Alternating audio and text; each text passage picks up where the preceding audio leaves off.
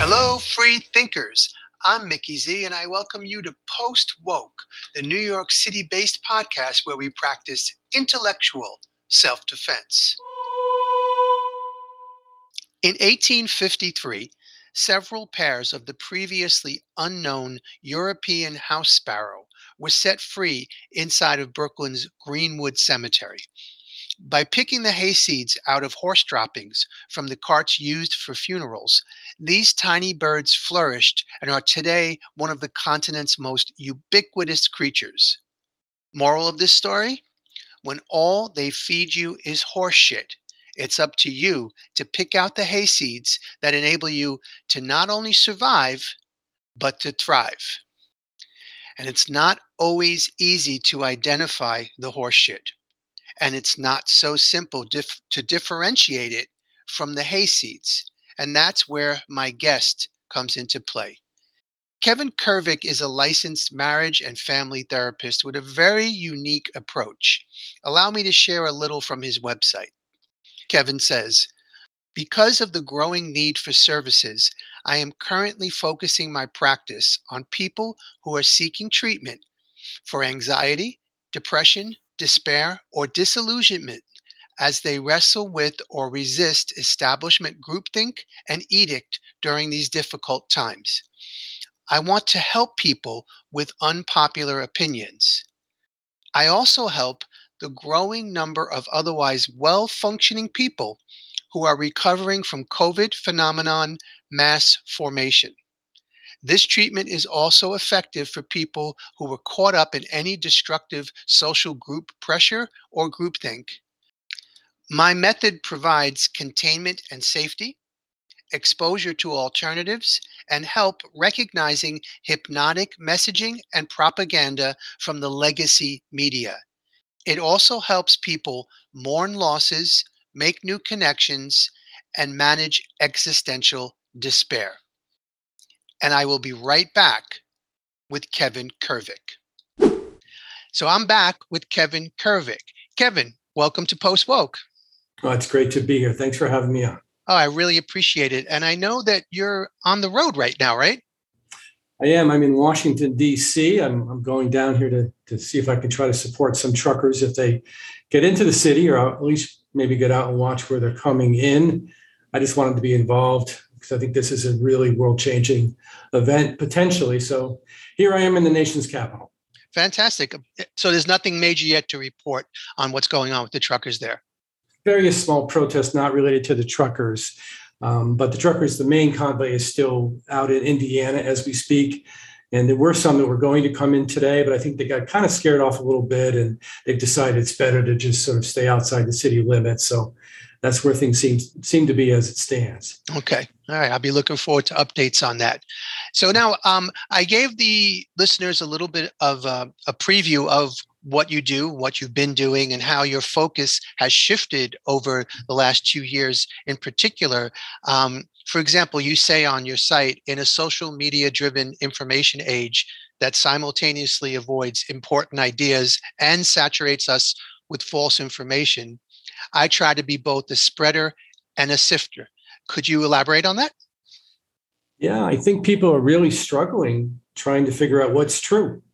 And I think because we're a, you know, kind of a multicultural society, but there, there really isn't a shared culture anymore. So I think that's that's difficult on people. I think people are just really struggling to decide what to believe, whom to believe, and they're getting caught up into various narratives.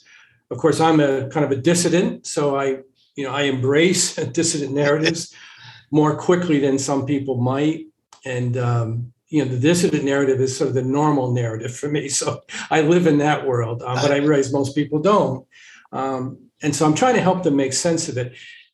Um, you know, I think in the last couple of years, I've just decided to limit my pool of clients to people that think probably a little bit more like me. So the gap between them and me is less um, because I was beginning to struggle, feeling like I was just sitting there opaquely kind of listening to people that frankly I felt were in some other, you know, on some other planet um, in terms of the things they were saying and believing.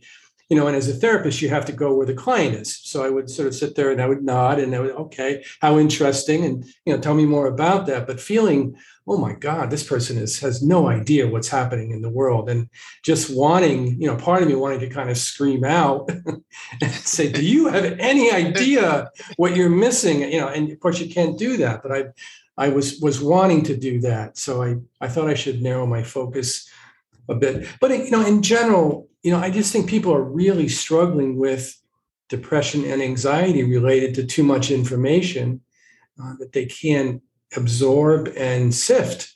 And so people are just overwhelmed. You know, teenagers especially. Uh, there's been a lot of research about adolescent girls just being completely overwhelmed with information and you know a fear of missing out, and they're trying to take everything in. And so they, you know, people are struggling um, you know, in my kind of spiritual focus, I'm, you know, I'm a strong minimalist.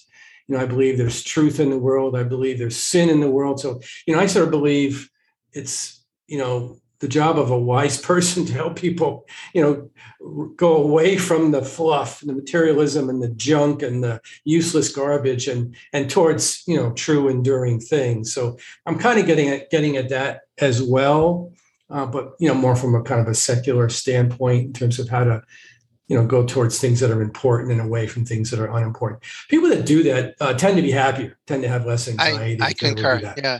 It sounds yeah. like you, you just used the word secular and um, it sounds almost in a way that that you're applying secular to your therapy too where you're there are therapists of course that would be very very attached to a particular approach you know let's say cbt or something like that while you're um, it sounds to me like you're taking it more case by case and i'm curious when when you like i'm just impressed really with the fact that as a therapist you were recognizing this gulf between yourself and certain clients and recognizing that you uh, might not be in the best position to be talking to them about this because they sounded like they were on coming from a completely different dimension.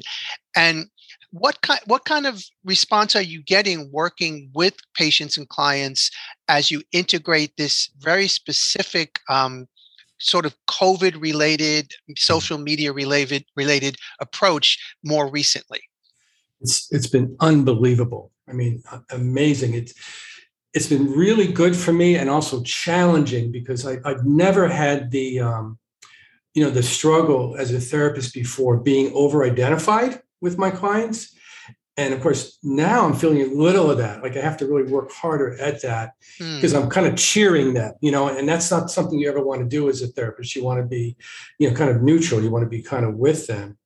Uh, so it's been unbelievable. I, I, would imagine it's sort of like how one feels when they're, uh, you know, like a gay affirmative therapist working with somebody who's for the first time is coming out and saying, you know, hey, I'm an in-person therapist. Oh, I understand. And you know maybe i'm gay too you know and oh my god i'm so glad i found you know there's some of that happening for sure but uh, the patients are really gratified to find somebody that they can speak honestly with i could imagine uh, not be judged. They felt i have horror stories i can tell you about uh, patients that feel like they went to see somebody who just berated them or you know didn't listen to them or couldn't believe where they were coming from or whatever so it's been been really just incredible to um, hear people's stories and to feel like uh, they're feeling heard and understood for the first time.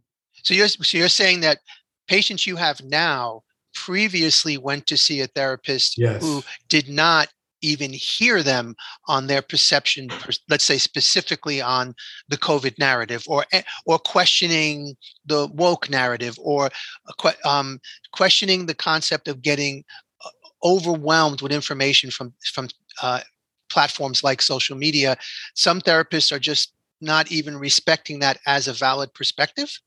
Yes, I, I, you know, I've I've only had a couple of really horror stories where the therapist was really unethical or, you know, did malpractice, but a lot of them are just sort of non-committal or they don't seem to even uh, understand. They don't have any empathy for the position that my patient might feel they are in you know, like maybe there's a religious conviction, maybe there's a strong sense of danger with the vaccine or something like that. Hmm. Um, and the therapists don't seem to have any empathy for that at all. And so a client is coming and saying, you know, I'm really scared that my kids are going to get hurt, you know, because I think this thing is dangerous. You know, like the study just came out today. I just read on Alex Bernstein, you know, Alex Berenson's site that the you know the vaccine has negative efficacy for five to 12 year olds. I mean, yes. they actually have higher rate of getting the darn thing.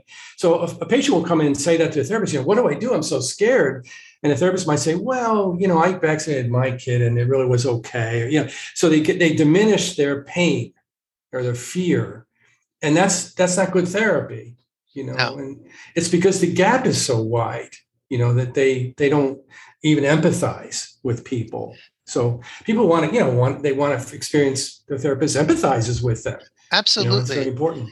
Yeah, I know from from just reading and research that that for example, if someone you, you gave the example of someone's sexual orientation, they'll quite often, if they're going to consider committing to therapy, they will do some hev- heavy research and, and referencing to find someone that can quote unquote speak their language, that can understand right. where they're coming from. Because you mentioned religious background, like there's therapists are human beings. If you come out of a religion that that perceives say homosexuality a certain way you might not even realize that you're perceiving right. patients a certain way. So it makes perfect sense that people would seek you out. And are people finding you? And are, are uh, is there an awareness that hey th- this is a thing there are therapists out there who aren't going to just mock me as a conspiracy theorist but are going to talk to me about not so much the conspiracies but things like the anxiety and the depression that grow out of them Absolutely. And this is the first time this has ever happened, I think, in our profession. It's a really monumental shift that's occurring. There's always been, you know, Christian therapists, there's always been, you know, gay affirmative therapists.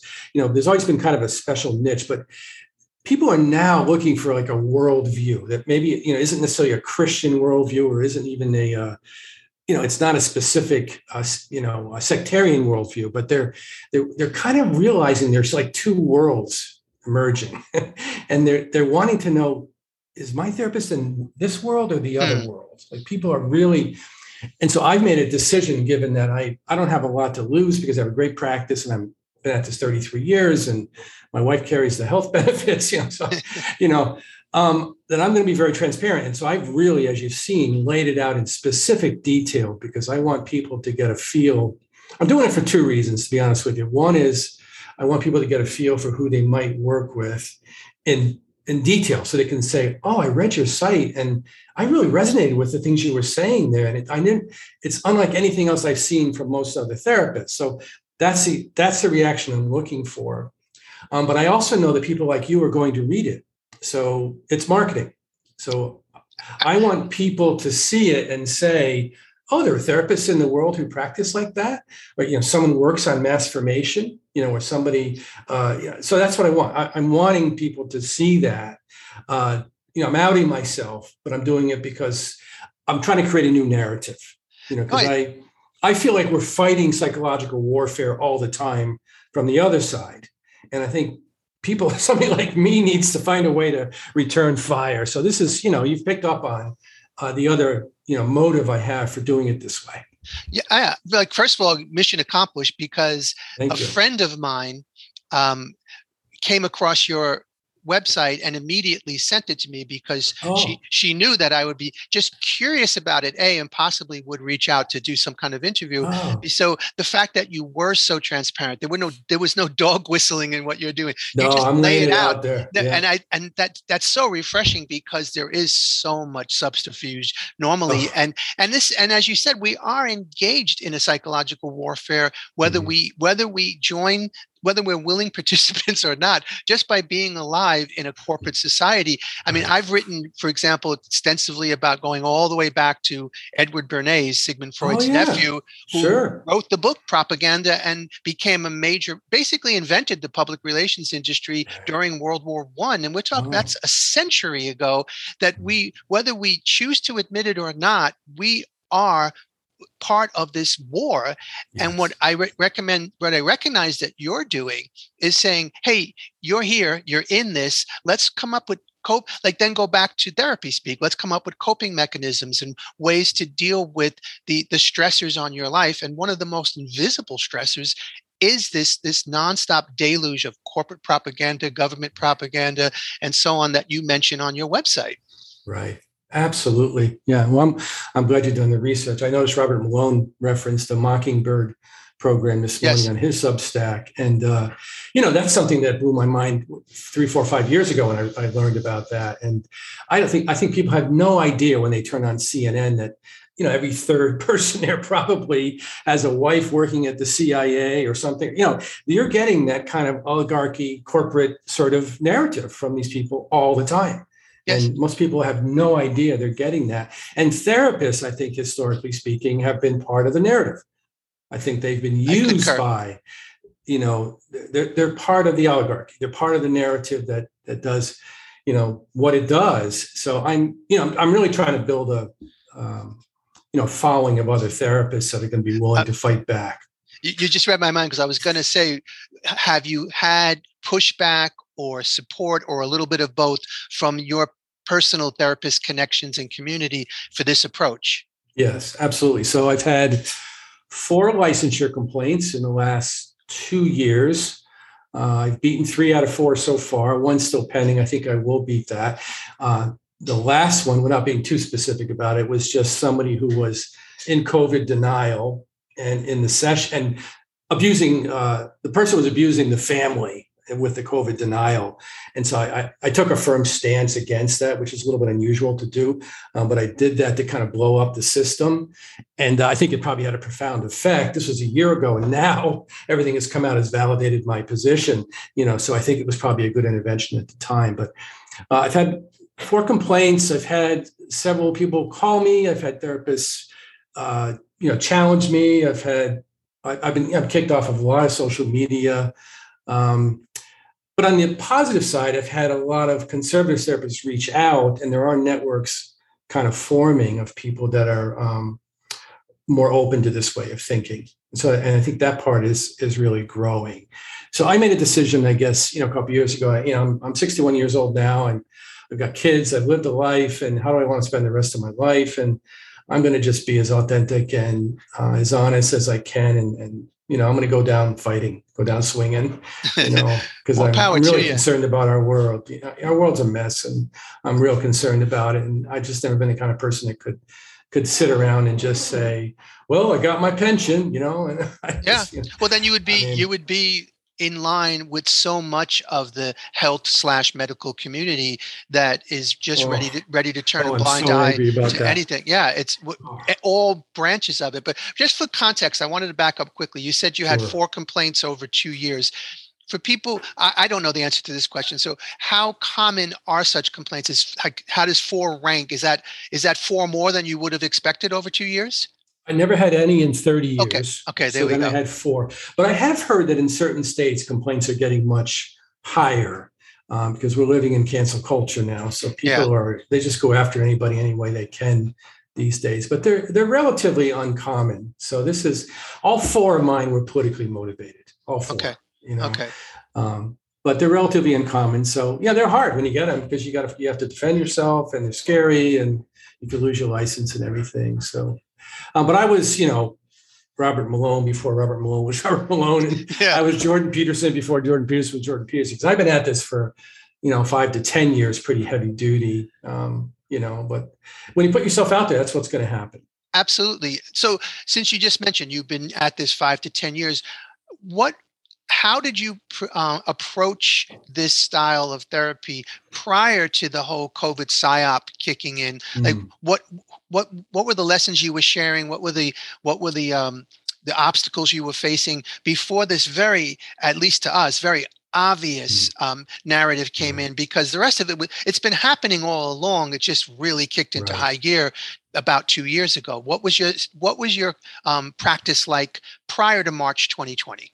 Yeah, great question. So uh, I've you know I've always been a kind of traditionalist, and I've always believed that there were just sort of lies in the world that are just floating around as truth all the time. So I've always been that way. But I've, I essentially have worked with everybody, and I've done my best to be ethical and you know balanced and multi-partial, you know, in everything I do. So I, I think I've been pretty successful with that.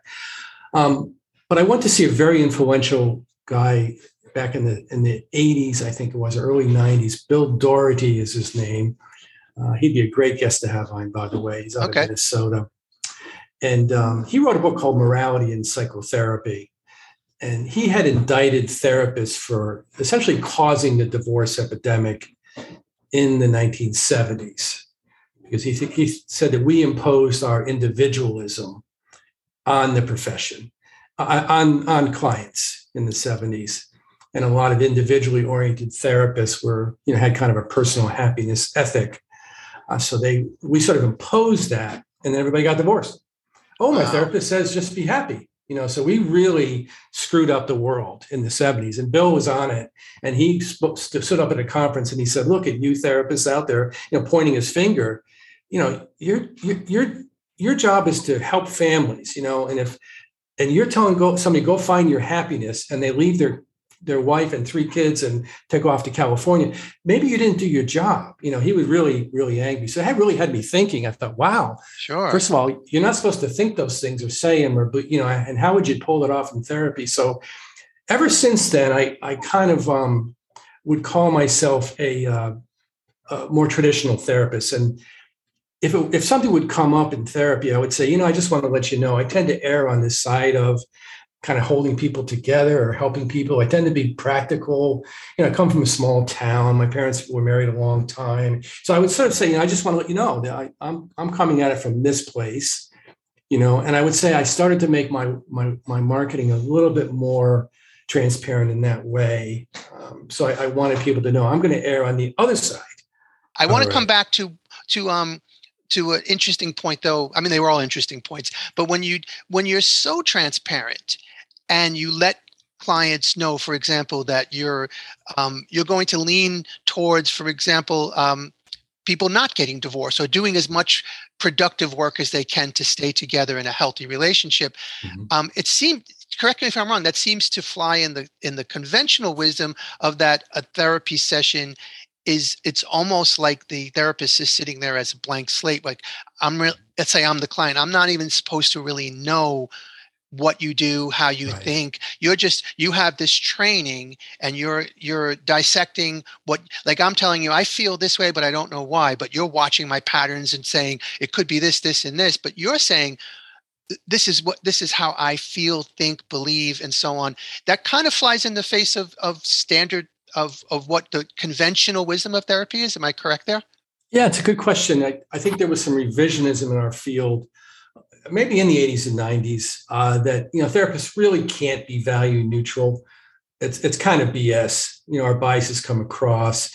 You know our, our culture comes across. And so lots of therapists were just moved towards the, the, the direction where is you know you need to be transparent about any bias you might have. You know is a gay affirmative therapist value neutral? I mean no. I mean obviously not. You know so i think that's really where, where we've gone where i've kind of gone and so if I'm going to be treading into an area, like last night I had a client, I'm sort of anti-suburb. I just find the whole thing to be kind of, you know, I think the way expression I used last night, you're, you know, you're comparing the size of your blenders, you know, that, that kind of attitude, you know. And I'm anti-suburb. Like I want people to move out. And I, I'm a um, you know, dissident. So I, you know, I, I'm trying to encourage people to, you know, uh, form parallel societies and get out, you know, get outside of the culture. So but I owned it last night because a couple was kind of wondering about where to move to. And I said, yeah, I just you know, I'm, I'm, I'm anti-suburb. So anything that comes out of my mouth is going to have that perspective behind it, you know, so just know, take that with a grain of salt. That's, so I think if you own who you are and you're transparent about it and you're authentic about it, then most people will say, okay, or I'll say something like, feel free to re- reject everything I'm saying. Of course, this is just Kevin here speaking, you know, or something like that. So um, I've had pretty good success with that. I think a lot of okay. therapists have moved to that place. You know, we're not the psychoanalytic blank slate anymore. Okay, I'm I'm curious about that. Just just FYI, I'm I'm talking to you from New York City, born and raised, lived my whole life here. So, um, yeah, I, have never been a, a, fan of the suburbs, but there's plenty of times where I am really sick of New York City. So it's it's I could go in either direction there. So, um, I'm what I'm curious as we as we begin to move towards wrapping up, if someone is listening to this mm. and they are they fall into the category of they the, the fear and the programming just nailed them. And now as the time is passing they're really starting to wonder mm. what what just happened over the past two years. And they and they're they're asking themselves how do i bounce back from this? How do how do i what's been imposed upon me? What, what would i know i know that's a a big question, but what would be your initial kind of encouraging brief message to someone that's that's asking that's just now asking questions but is sincerely looking for for real answers and real changes in how it impacts them. Oh yeah that's a really great question. First of all i have great compassion for people in that place. I mean, this is really scary stuff when you're kind of thawing out that way. So you know, and I, you know, I have lots, most of my family members have kind of caught up in this whole thing, you know, so great compassion. I think I'm probably the first therapist that's advertising myself this way to help people deal with, you know, mass formation, which is really social hypnosis, you know, yeah. so um, they could certainly reach out to a therapist to ask about that if they could could help them with that but i think the best thing to do would be to immediately find other like-minded people who you're going to be able to speak with and feel some community with uh, so you don't feel so alone in these new thoughts if you're you know petrified or having panic attacks or you know in devastating existential despair oh my god how could this have happened to me? then really you probably should seek some professional okay. help you know because those are those are serious things. Or if you're not sleeping of course or you know that that type of thing. Or if you you know you left all your friends because they weren't vaxxed and now you're like oh my god what did i do? you know then you probably should should seek some personal, you know, some, yeah. Some and those are therapy. those are not far fetched examples. That no. they're, they're, sadly more common than we would like them to be.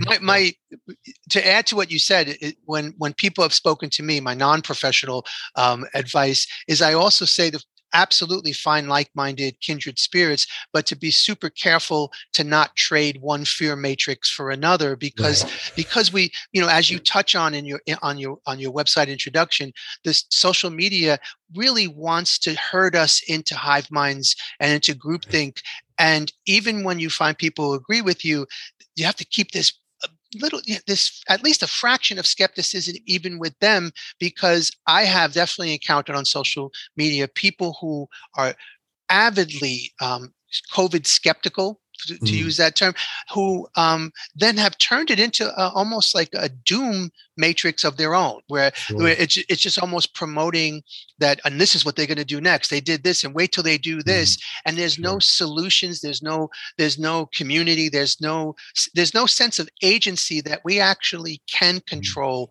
where where some of this goes. And I, I've said to people, as simple as it sounds, you know, this stops when the bulk of us stop complying. It sounds simple, but they we we have the power to say no, even if you've been saying yes all along. Mm. Um, so, how would you respond to that? Yeah, I think you're right on target. I, I think it's kind of, kind of the dry drunk phenomenon in a way too. You know, you're you're sober, and now all of a sudden you're going to be a crusader for you know ah. teetotaling kind of thing, right? That's a great example. Yeah. Yeah. I have yeah. seen that with with some people. And I, I think your your advice is really good. Is really good. And what we do in therapy, what I do a lot of is containment, you know. So really you're just putting your arms around people. Okay, slow down. Hold on, you know, slow down. You know, that's kind of putting your, your hands on their shoulders. Slow down. Okay, you're okay. That's a big part of what therapy is. So I think that that is probably um, necessary when someone is just seeing the light. But you know, Mickey, my my my biggest personal concern with all this is that I think we have to be truthful because I think this is a huge crime, right? I really do. Like this is a massive scandal, a massive crime, and people are being hurt. But I'm also worried that you know, you, when you put truth out on people that you know are, are, are in a defensive system that allows them to function, and all of a sudden they learn this like it's really really scary. I, and uh, i did a video about this where i talked about that that's where we might be as a society like people are going to wake up and then what are they going to do? Yeah. like they're going to either they're going to be petrified rageful you know or they're going to run back to denial because like what do you do when you learn this stuff? You know my government is completely corrupt and you know they're just selling pharmaceuticals because they they they could care less about the citizens and you know this this vaccine is is more dangerous than i had ever imagined. You know my kids are i mean these things are going to scare people to death you know and i, I have great compassion for them because um, but in the same token the revolutionary part of me says that you know uh, truth is necessary to heal you know ultimately and yeah. so we have to get it out but i also i also recognize the enormity of the psychological moment we're in. Yeah, you're you're you're straddling a very interesting line there because as a health uh, professional, you you do that.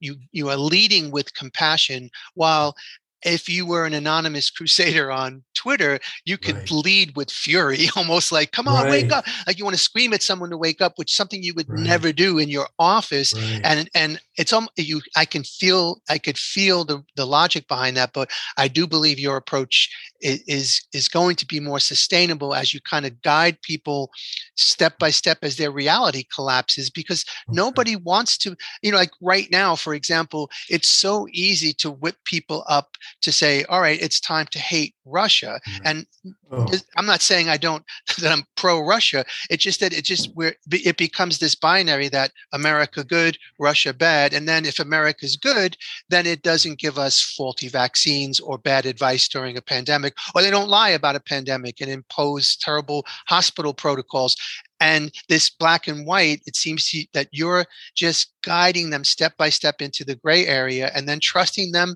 to go from there because that part is out of all of our control as it should be. When someone begins to recognize this the, the the grayness of things then we have you have to get out of the way to some degree and say all right now what do you you have this information it's yours to act upon not like not at not turning them into another cultic mindset of saying all right now it's time to join my cult and it's i i i feel you in that you're really straddling an interesting balance here because you're you're not, you're not only just a health professional, but but you're somebody that's has a lifetime of questioning and dissidence, and you see, you might you recognize the propaganda and the tactics much quicker than the average person, and it, it, you have to scale back and try and meet them where they're at.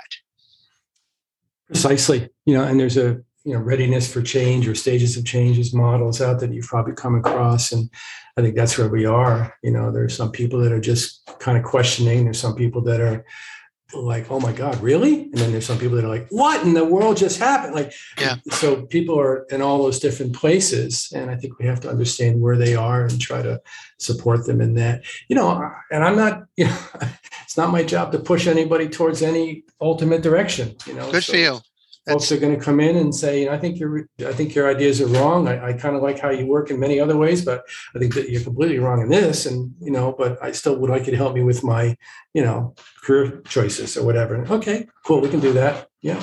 that's so. just that's just that's just so encouraging to hear that level of, of open-mindedness on both sides it's it's just yeah. encouraging to hear so so um right now so just to wrap up here i live in new york city as i mentioned so we New York State just finally lifted an indoor mask mandate and the school mask mandate for kids. And New York City proper proper is claiming that in six days, uh, we're recording on March 1st, on March 7th, that the vaccine mandate, at least for visiting gyms, restaurants, theaters, and so on, will be rescinded. I, I think they're going to keep it for some workers for a while. When you hear stuff like this at this point, we're just about two years in, do you feel a sense of optimism or and is it is it mixed with some wariness? It's like, what are they up to? That they're, they're giving in here, so what are they going to try and take here? Like, what? How do you feel, and what would you say to someone who's trying to decipher this sud- what appears to be a sudden scale, like pretty sudden scaling back of what mm. was an emergency just like a month ago? Yeah, I I'm concerned as a therapist. I have one way of feeling about it, but as a as a citizen and an activist, I'm concerned that we're going to let them off the hook too quickly. Hmm.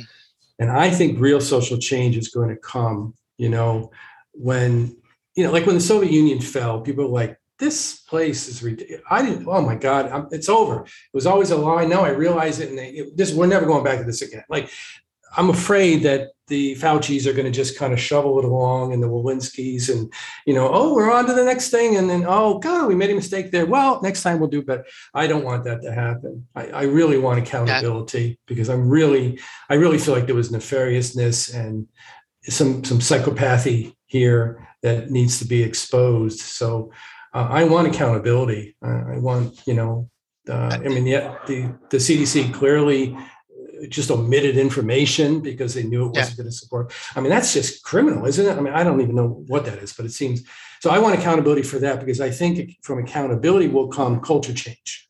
I concur. So, I, I couldn't agree more. Like when you mentioned Fauci, he he was really never held accountable for his role no. in the AIDS crisis. No. And here we are, roughly forty years exactly. later. Great, great and, example. And, and he's and he's only escalated his tactics and his and his income and his power right. and i agree like um I, I i've been getting as many people as possible to read robert f kennedy jr's book on fauci oh, it's yeah. it's a dense book though people people it's pretty daunting i yeah. I, I was joking recently that he should uh kennedy should hire a collection of actors to almost make like to make maybe eight to ten minute videos of each chapter that chapter that people can watch and digest because I loved reading it. It's my kind of book, but I recognize that it's not really um, the, the, popular type of reading and it's very dense. But my goodness, it just reads like an indictment of a man who, to be radically honest, should be rotting in prison.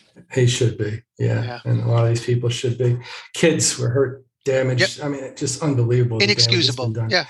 I, yeah, I couldn't so. agree more. Kevin, I really appreciate your time in this wonderful conversation. And most importantly i appreciate you being out there to to shift the narrative on your own just to, to let people like to be transparent to be bold about where you stand to take chances. And whether you know people agree or disagree with you there is an inspiration in encountering someone who is open to new ideas and challenging anything that seems to be like a blanket propaganda. So thank you for all you do. Well, thanks for affirming me because that's my core value and that's how my parents raised me. So it's really affirming to hear you say that. Thank you very oh, I'm much. sure they're proud of you. Um, and I will, for the listeners, I will include. Um, you can, Kevin, you can send me besides your website, if you have other links, please email them to me. I can include them in the show notes. I've already typed up with the uh, with your website in there. I know that you've been having trouble with YouTube, not surprisingly. Yeah. But but if you have a YouTube link or anything else, Rumble or Twitter or whatever it might be, please send me all the links so I can make it oh, possible great. for um, for listeners to to get to know you and learn more about you, and and maybe other therapists also to say, hey, I could be doing some of this too. Oh well, thank you very much. I will. Thank you so much. It's been a pleasure. My pleasure. I'll be right back with my story of the week right after this word from our sponsor. Hey, Mickey Z here with a few messages before we get back to the show. I'm asking you to become a paid subscriber to Post Woke. To do so, it's very simple. Just go to mickeyz.substack.com. The link is in the show notes. And there, for just $5 a month, less than 17 cents a day, you can support what I'm doing and get a steady flow of podcasts, articles, and other content, including perks that are available only to paid subscribers. So I thank you in advance for making that commitment. It really makes a difference. In addition, if you'll scroll through, scroll through the show notes, you'll see that I have a link in there for the project I do to help homeless women in New York City. Your support is most welcome. There's a link in there for a very cool post woke podcast t shirt to let people know what your favorite podcast is. And there's also a link in there for my NFT digital art photography. If you're interested in non fungible tokens as a collectible, please click that link, check it out, and maybe maybe buy yourself a collectible work of art. So, on that note, thank you again. And most importantly, please consider becoming a subscriber at mickeyz.substack.com. And now let's get back to the show. Way back before it was common to see women and girls playing basketball, I remember encountering two girls, maybe 13 years old, bouncing a basketball while waiting for a train at Lexington Avenue. They were quite good and were obviously enjoying themselves. But within a few minutes, a cop came along, sauntering in like John Wayne. He demanded that they stop throwing the ball around. Of all the things that people do in the subway, this felt about as minor as it gets. The girls frowned and watched him strut away. However, one of the girls snatched the ball from the other and gave it one more aggressive toss against the wall. The loud bouncing sound echoed across the platform. John Wayne did not turn around or say anything. I felt proud to witness that public act of defiance. And today, I feel proud to witness so many of you keeping your guard up.